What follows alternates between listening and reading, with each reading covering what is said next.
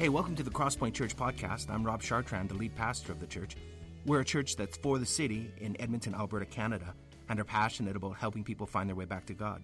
Hey, if you're new, I'll have a bit to say at the end of the podcast, but in the meantime, let's listen to this Sunday's message.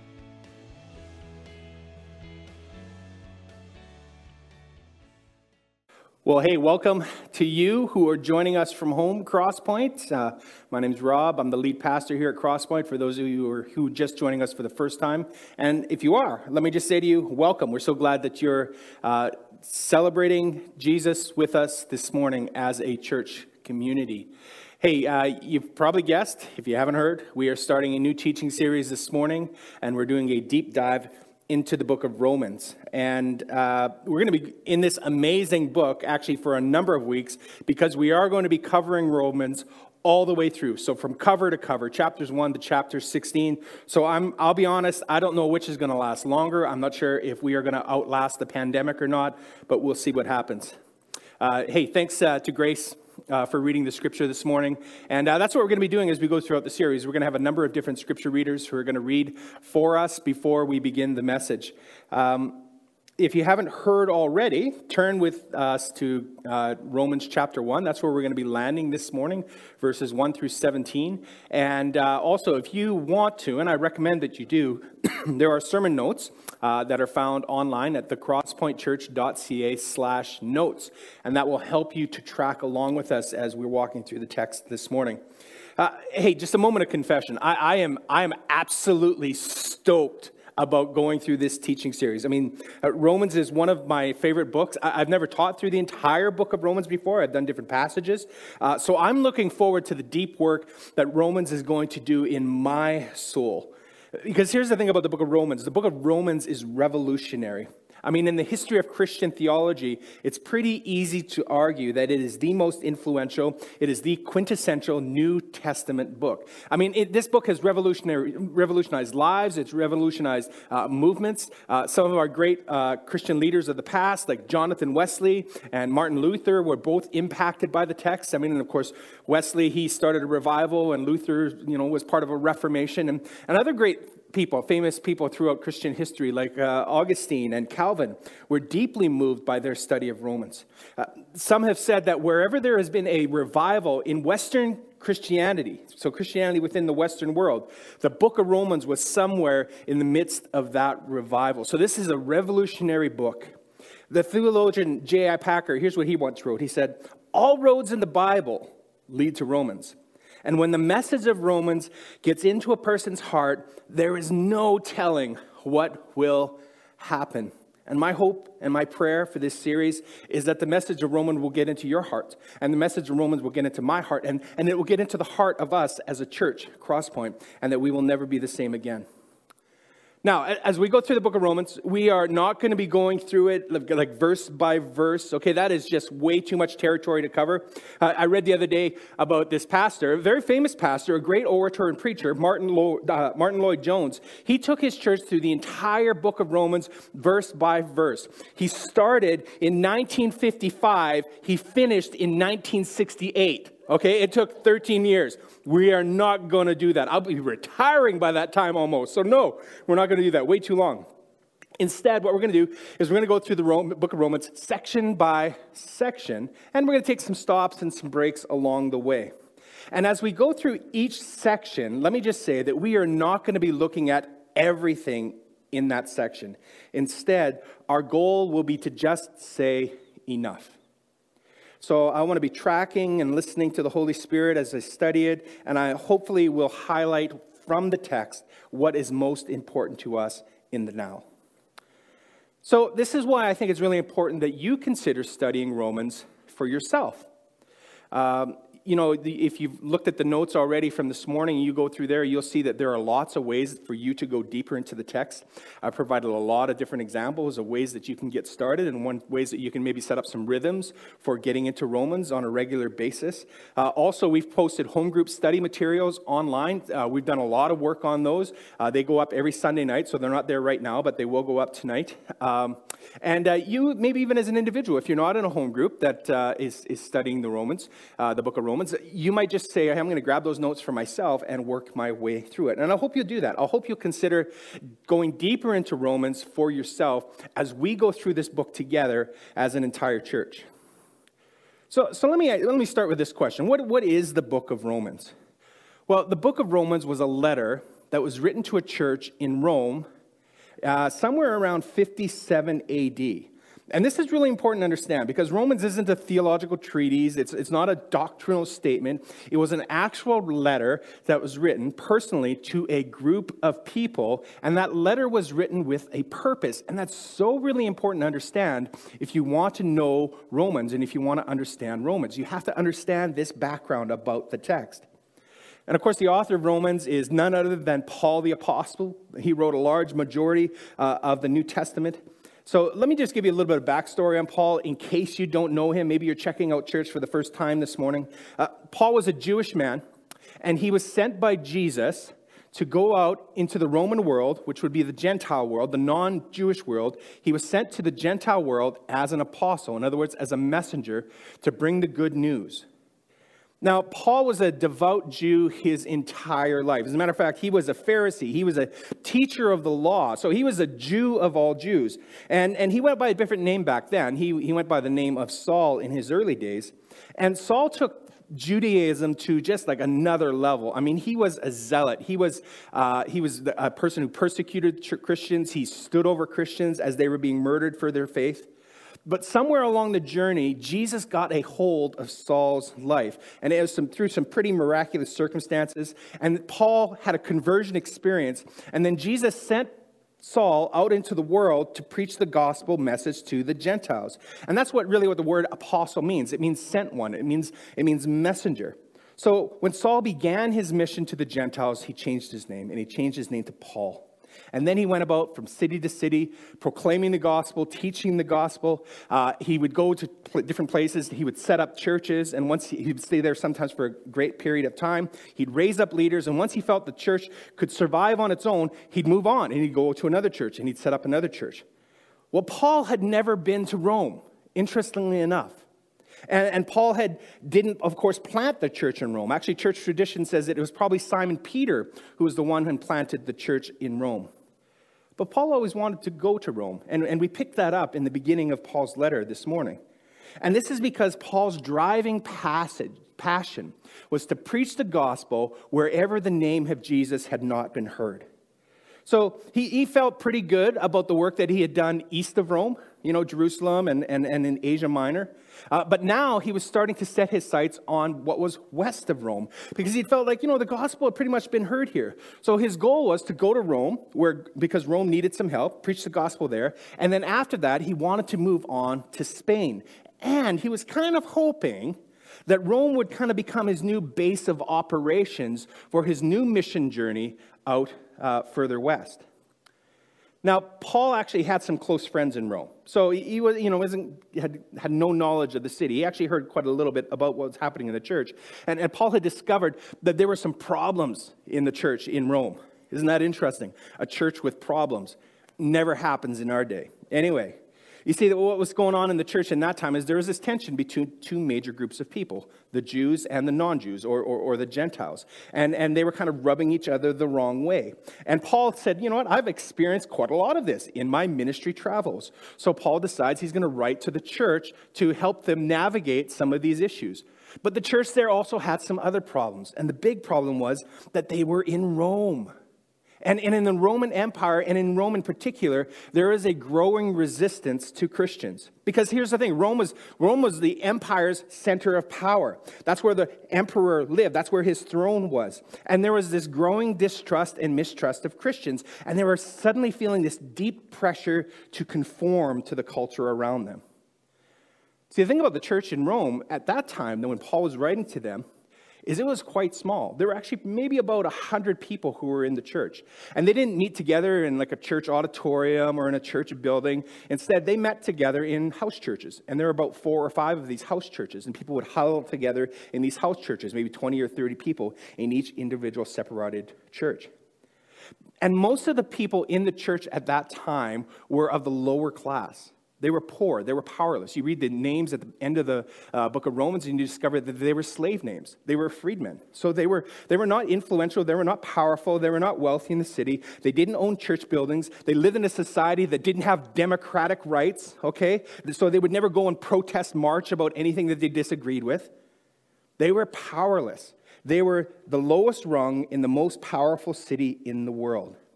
And yet, and yet, this group of people and this letter would turn the world upside down.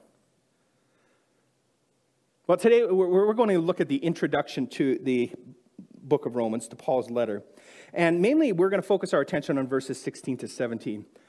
You know, most scholars will agree that these two verses kind of act as a summary of the entire book of Romans. So it's like Paul took all of Romans and he squeezed it into just these two small sentences, kind of, kind of like Dwayne the Rock Johnson putting on a pair of skinny jeans, if you can imagine that. And now the verses are there and they, they're just kind of waiting to come out, waiting to explode. What is the theme of these two verses? I think you can pick it up right away. As a matter of fact, it's the theme of the entire introduction. The theme of these two verses is this the gospel of Jesus Christ. And it is amazing how much we can learn about the gospel just in these first 17 verses of the book of Romans. So, what is the gospel? Well, I, I, think for many of us, when, when we think about this question, our answer to the question is often informed by our current cultural moment. So, when we think about the gospel, we might think about the four spiritual laws, or, or we might think about Billy Graham's crusade, or, or, or we might think about the, the sinner's prayer. But what I'm hoping to do as we walk through this text this morning is to kind of put aside our cultural baggage, our cultural clutter, and to just read Paul on his own terms and to ask the question well, what did Paul mean when he talked about the gospel? See, in Paul's day, the word gospel comes up from a Greek word, which is euangelion, okay? And the word euangelion is the word where we get our evangelism from, okay? But it essentially meant good news, or, or it meant glad tidings, or, or, or it meant good announcement. And in the ancient world, euangelion was used to describe a whole bunch of different types of events. But most famously, it was used whenever enemy armies marched away to fight an opponent and they won a victory, they would send a messenger back with a euangelion, with good news, with glad tidings that a great victory had been achieved.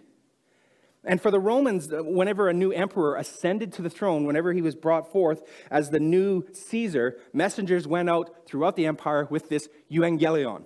They went out with glad tidings of this new leader. Now, I don't know about you, but I, I, I kind of find that in today's age, I, I, need a little bit of good news.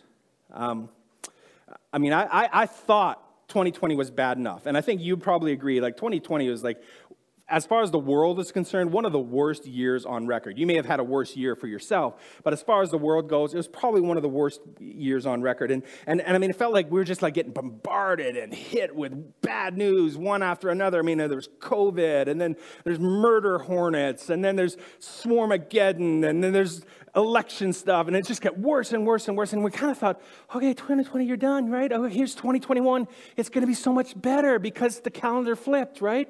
And if the calendar flips, we know there's just like this magical thing that happens and everything gets good again, right? Well, of course, 2021 is not much different. I mean, there's more bad news. And it feels like, like in just 10 days in, in the world, we're off to a rough start. I mean, uh, we have Canadian politicians deciding that they're going to go on exotic vacations when they really shouldn't be, right? Uh, we, we, ha- we find out that the, the, the, the, virus has mutated into different strains in like Britain and in, in South, uh, South Africa.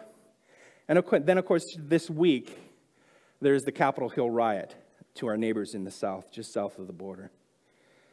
And, it, you know, I, can, I, can I just say for the record this morning, okay, I, I think it needs to be said that what we witnessed this past week there was both heinous and despicable. And, and I, I want to say that this morning, and I think, I think it's important to say that this morning, uh, because if you scan the crowd, you realize there's a lot of Christian symbolism showing up. And, and, and there's a lot of people saying that they're doing this in, in Jesus' name. And so I just want to set the record straight for us as a community because I know the media outlet's just going to lump all Christians together, lump all believers together, and says, you see, I mean, that's what, that's what right wing Christians actually believe. I can say this morning with tremendous confidence that theft, murder, destruction, violence, and rioting are not in Jesus' playbook. This is not what Jesus had in mind when he said, Love your neighbor. And, and uh, you know, if you think otherwise, I, I just pray for you and I encourage you to please, please read your whole Bible. Don't just read the three or four verses that you've underlined, okay? But actually read the entire Bible, and I hope that you will come to see that this is true as well. Okay, that's all I got to say about that. Um, shots fired. Send me emails. Okay, I love you. Um, we can agree to disagree, uh, but please read your Bible. So, anyways, uh, a lot of bad news lately in the news. And, and is there anybody there at home who's saying, you know what, I really, really wish that I could hear some good news today? Well, that's what we're going to do. We're going to listen to Paul and we're going to discover some good news. In fact, the best news ever the good news about Jesus Christ. And so, as we look at Paul's introduction, I want to unpack it into four ways, and I, want to look at four facets of the good news that Paul talks about. Here's the first facet. First of all, it's good news about his son. Good news about his son. You'll notice that Paul says in verse 3 and verse, 3, uh, verse 9, he says, This is the gospel of his son. So, what that means is that Jesus is at the center of the gospel. In other words, it would not be good news without Jesus. So, what does Paul tell us about Jesus? Well, a couple of things. First of all, he says that Jesus was descended as Israel's rightful heir. In other words, you can trace the lineage of Jesus all the way back to King David. And, and, this was important because the law and the prophets, they pointed towards a coming Messiah who would uh, sit on David's throne. In other words, he would be descendant of David. So Paul is saying Jesus is Israel's Messiah who brings the story of Israel to its fulfillment. But second, it also says that Jesus was declared as the resurrected Son of God. Now, Paul's not saying that Jesus became the Son of God through the resurrection. As a matter of fact, you read the Gospels and read the New Testament, you realize that he was already declared as the Son of God. Prior to that, Jesus has always been the Son of God. But what he's saying is that when Jesus rose on the third day, through the power of the Holy Spirit, he declared to all of the universe, he declared to all the principalities and the powers and the forces of evil that he was who he said he was. He was Israel's Messiah, the Son of God. He was the Lord of all. Now, it's really important. I mean, we really have to consider just how subversive this message was that Paul was sending out. Remember, Paul's writing to believers in Rome. This is the greatest city in the world. This is where you found the throne of the most powerful person in the, in the world Caesar, Emperor Nero. I mean, if you know anything about Nero, I mean, you know that he was insecure, he was paranoid, a bit un- unhinged, and he was also thoroughly narcissistic. I mean, here's the titles that Theo, uh, Nero liked to use about himself. This is how he described himself.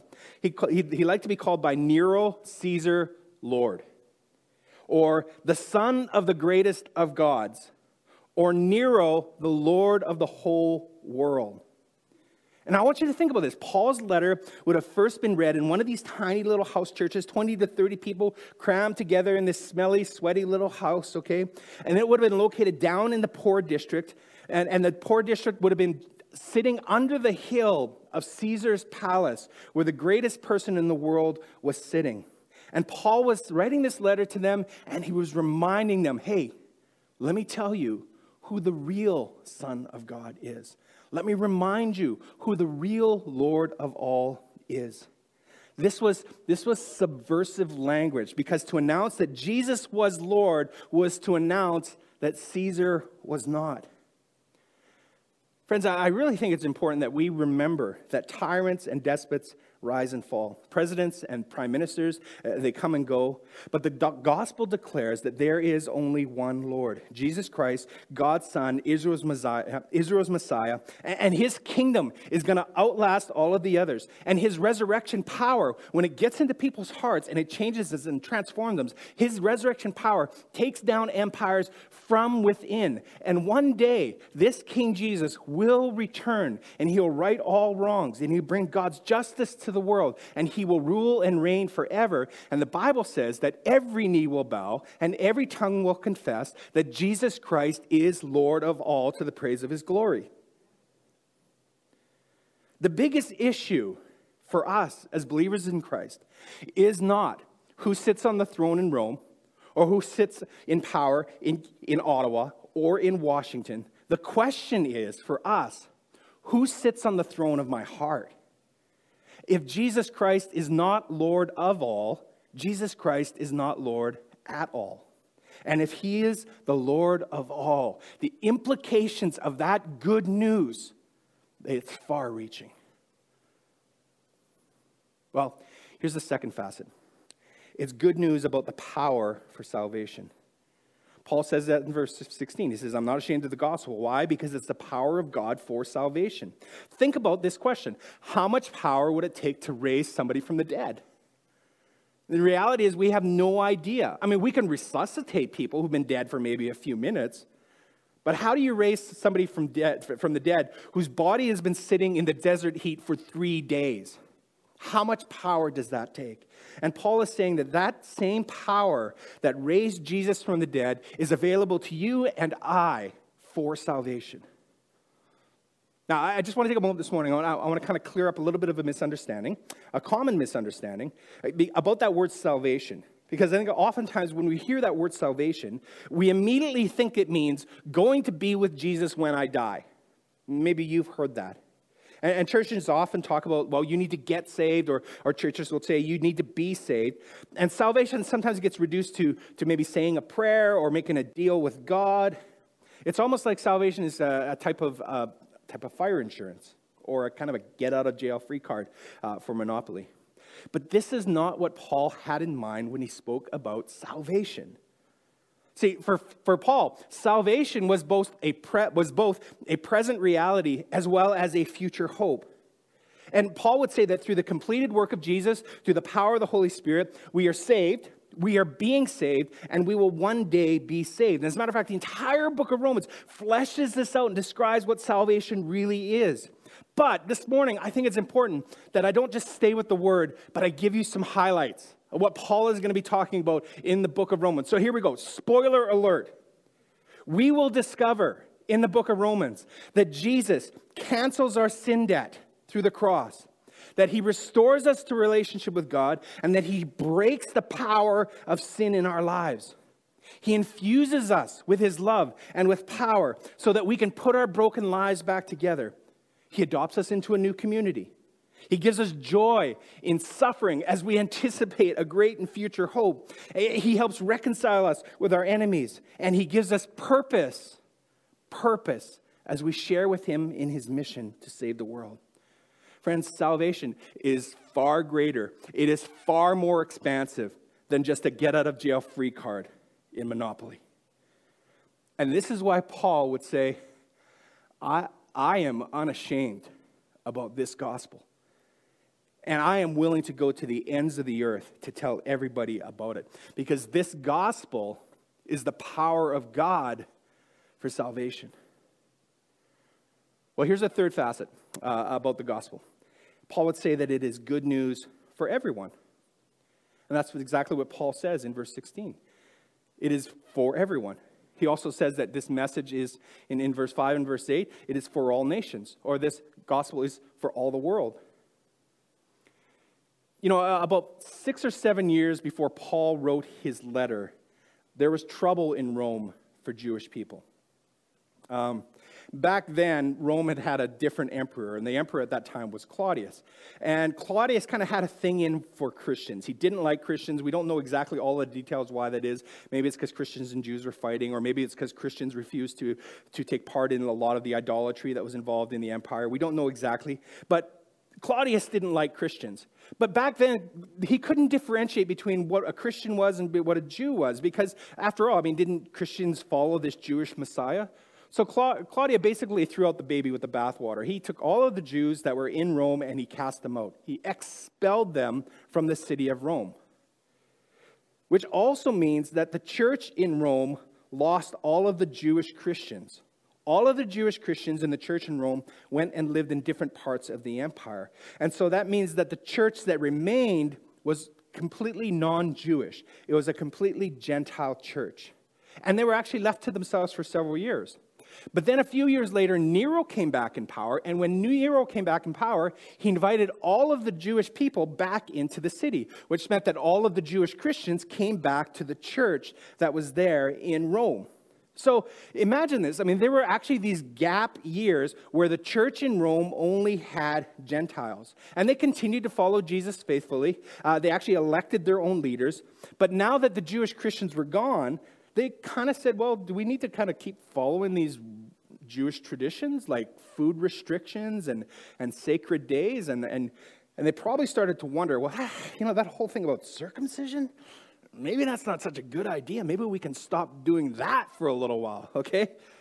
But then the Jews came back to Rome. And you can imagine when they came back to Rome, some of the Jewish Christians would begin to ask, should not Gentiles who are followers of the Jewish Messiah Jesus still keep the law of Moses? And so what happened was there started to be that suspicion and tension and sometimes even hostility. And Paul recognizes this and he hears about this. And so, this is one of the things that Paul is addressing throughout his letter. And it's really important to know about this because this is going to help color your understanding of the text and what it actually means. But here in the introduction, Paul, I mean, he comes out swinging. He doesn't pull any punches, he hits it right at the beginning. And what we knew hear from Paul, even at the beginning, is that Jesus came to do a new work. Jesus came to create a new humanity. Now, it doesn't mean that God had abandoned Israel. It doesn't mean that, that Israel didn't have a special place as God's covenant people. But what Paul is going to tell us is that Jesus brings the story of Israel to its fulfillment, to its completion. And that now Jesus has invited Gentiles to come and be part of his covenant community, to be part of this new humanity. And what this means then is that the gospel, the good news about Jesus, is for everyone. And what this also means is that within this new humanity that Jesus has created, there should be no division. You see, that's the thing about being a human being is it is, it is really easy for us. It's almost human nature for us to divide the world into us and them. I mean, you find this in Paul's text. He says that the Greeks divided the world into Greeks and barbarians. The Jewish people, the Jews invited, uh, divided the world into Jews and non Jews or Gentiles. And I don't think that we're much different. I mean, look around us in the day in which we live, we, we still create divisions. We're still carving the world into different factions. Conservative or liberal, Canadian or American, mask wearers or non mask wearers, black or white, Roughrider fans, and those who should know better. But Jesus came to create one new humanity and, and the gospel of Jesus Christ has the power to bring reconciliation to these differences. While, while we experience the transforming power of Jesus in our lives, we begin to practice love and repentance and forgiveness. We honor one another. We learn to submit to one another. And through this, the gospel of Jesus Christ, this is the way of Jesus, it brings about this new humanity. I think our world that we live in needs the gospel more than ever before. Only the gospel has the power to turn natural enemies into brothers and sisters who love one another. And if we ever lived in a day and age where this is needed, it is now.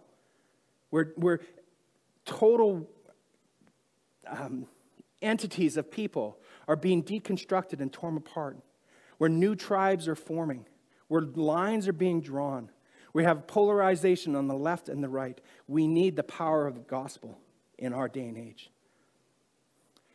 You know, friends, this is why, why here at Crosspoint, one of our core values as a church, and there are seven of them, but one of our core values is to be multi ethnic.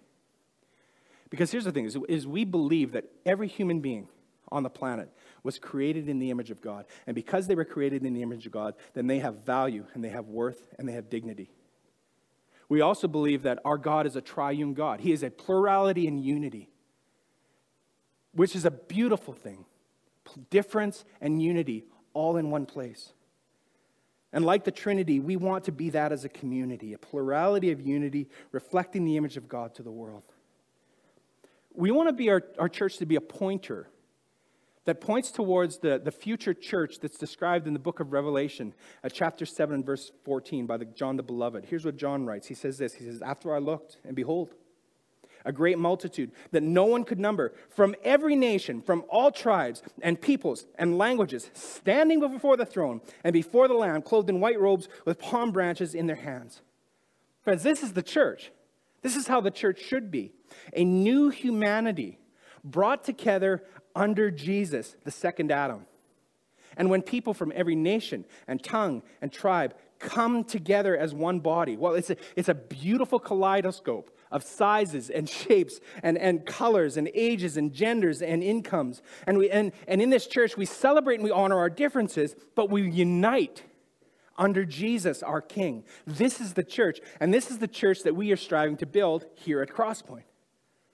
You know, every Sunday when, when, we, when, we, when we're meeting in person, and sometimes online, but when we're meeting in person, we make this little statement at the end of every gathering. I don't know if you picked up on it, but we say, meet someone who doesn't look like you. Do you know that's really intentional for us? It's because we long to be that kind of community, a multi ethnic community, a plurality in unity.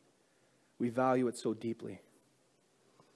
And that's because this good news is for everyone. So the good news is for everyone. But did you know that this means that the good news is for you? Do you know that today? That this good news, this gospel of Jesus, is actually for you. And, and I don't know, you might be listening today and you might be thinking to yourself, you know, I don't feel like I deserve this. I mean, Rob, you have no idea what I've done. You've, you have no idea what I did yesterday or what I've done with my life. I don't, I don't deserve this. Or you might be here today and you, you just feel this weight of everybody's bad information on you and this weight of people's opinion of you, and you feel like your whole life you've been treated as valueless and worthless. Or, or maybe you're just feel like your whole life you've kind of just been in the background, ignored, not important. I'm here to tell you today that this good news is for you. And here's the thing about the gospel Nobody deserves it. Nobody deserves it. And that's why it is good news. It is good news for everybody. You cannot earn it, you cannot buy it, you cannot pay for it. And the good news is it's already been paid for for you by Jesus, by giving his life for you on your behalf. And today, Jesus, Lord of all, is offering himself to you. This gospel is for you. You simply need to take hold of it. Well, let me talk about the final facet this morning. It's this it's that the good news, it's good news that reveals God's righteousness.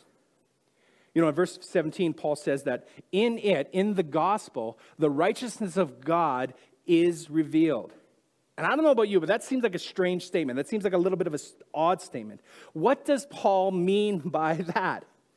Well, for the Jewish believers, the story of Jesus may have seemed like a bit of a surprise. Like they might have thought, okay, God, is God hoodwinking us here? I mean, this kind of seems like a bait and switch, okay? Because, you know, what, what about God's promises to Israel?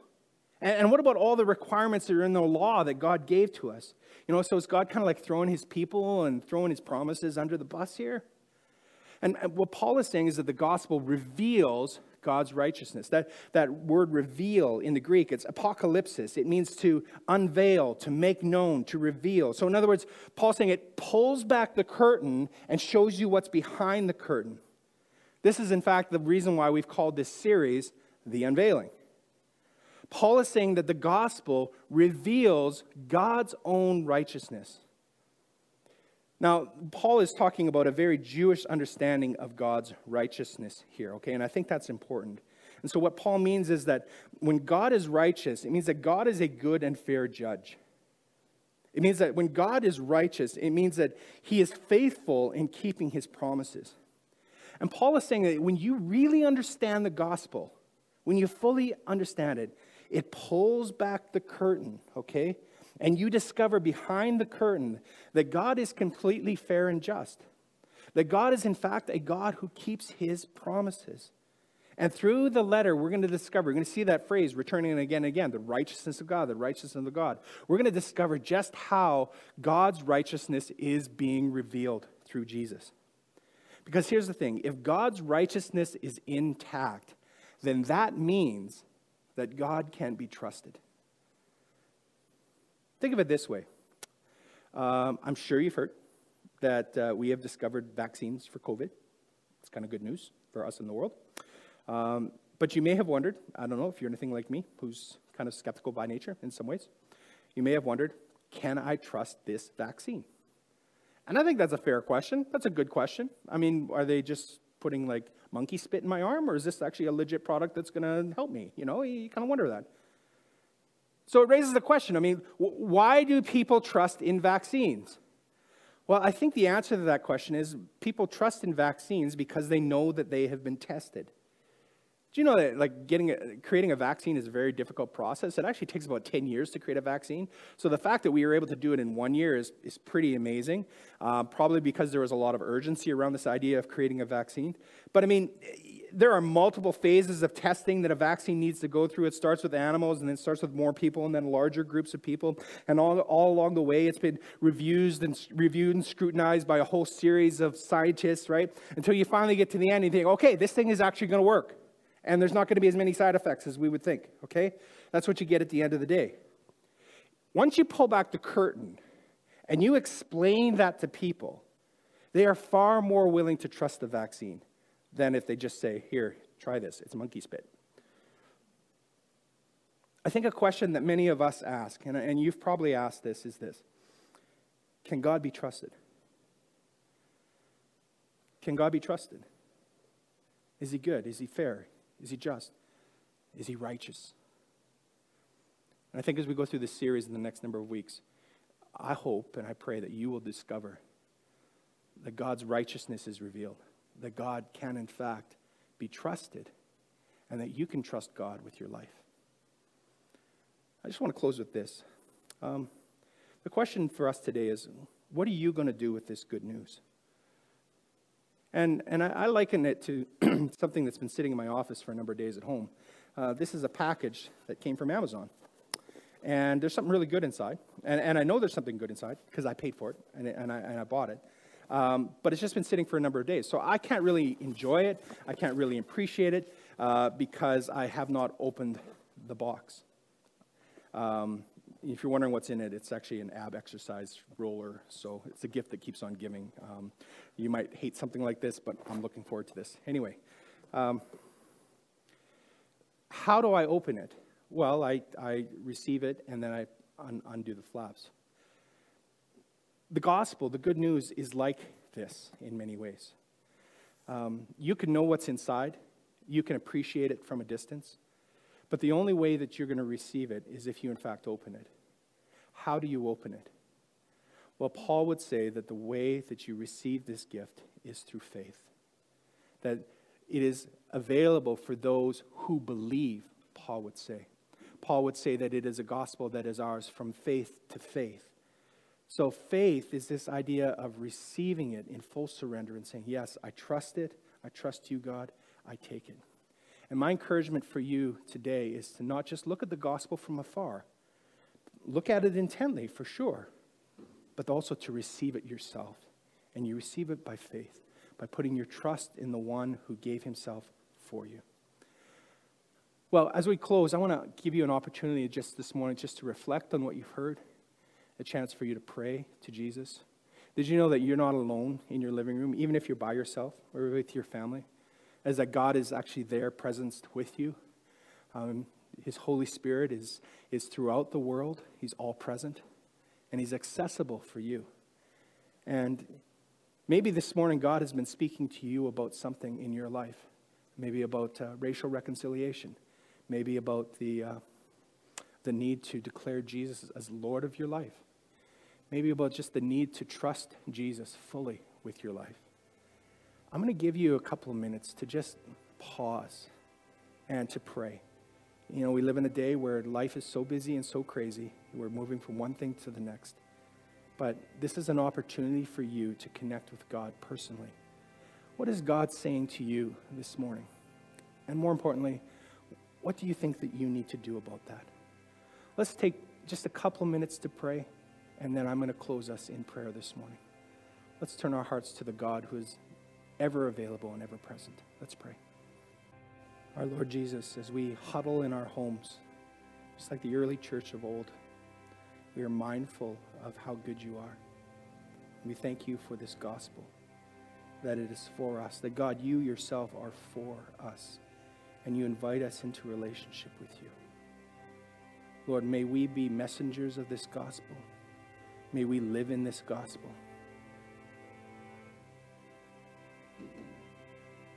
We thank you, Lord, for your saving grace and your power to change. And we bless you in Jesus' name. Amen. Well, thanks for listening to our podcast. We hope it's helped you in your spiritual journey and has helped you draw closer to God. Let me tell you a little bit about us. Crosspoint gathers as one church on Sundays in Northeast Edmonton, and you can find out our location and more about us by visiting our website, thecrosspointchurch.ca. We also meet throughout the week throughout Edmonton in what we call home groups. These are smaller communities of learning, laughter, community, uh, transformation. We, we think that the journey of faith was never intended to be an independent exercise. It's, it's something that we do together. So please visit our website and find out how you can get connected to a home group near you. If you listen to our podcast regularly, why not make it shareable? You could like us on iTunes or share our podcast with other people. But more importantly, we hope you will get connected with other people and talk about what you've learned. Again, hey, thanks for listening. We pray you'll experience Christ's love in a very real and profound way this week.